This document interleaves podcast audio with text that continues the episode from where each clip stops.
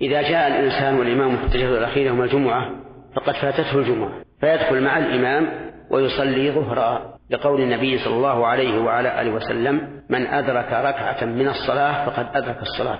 فإن مفهوم هذا أن من أدرك أقل من ذلك لم يكن مدركا للصلاة، وقد روي عن النبي عليه الصلاة والسلام أنه قال: من أدرك ركعة من الجمعة فليضف إليها أخرى، لأنه أدركها.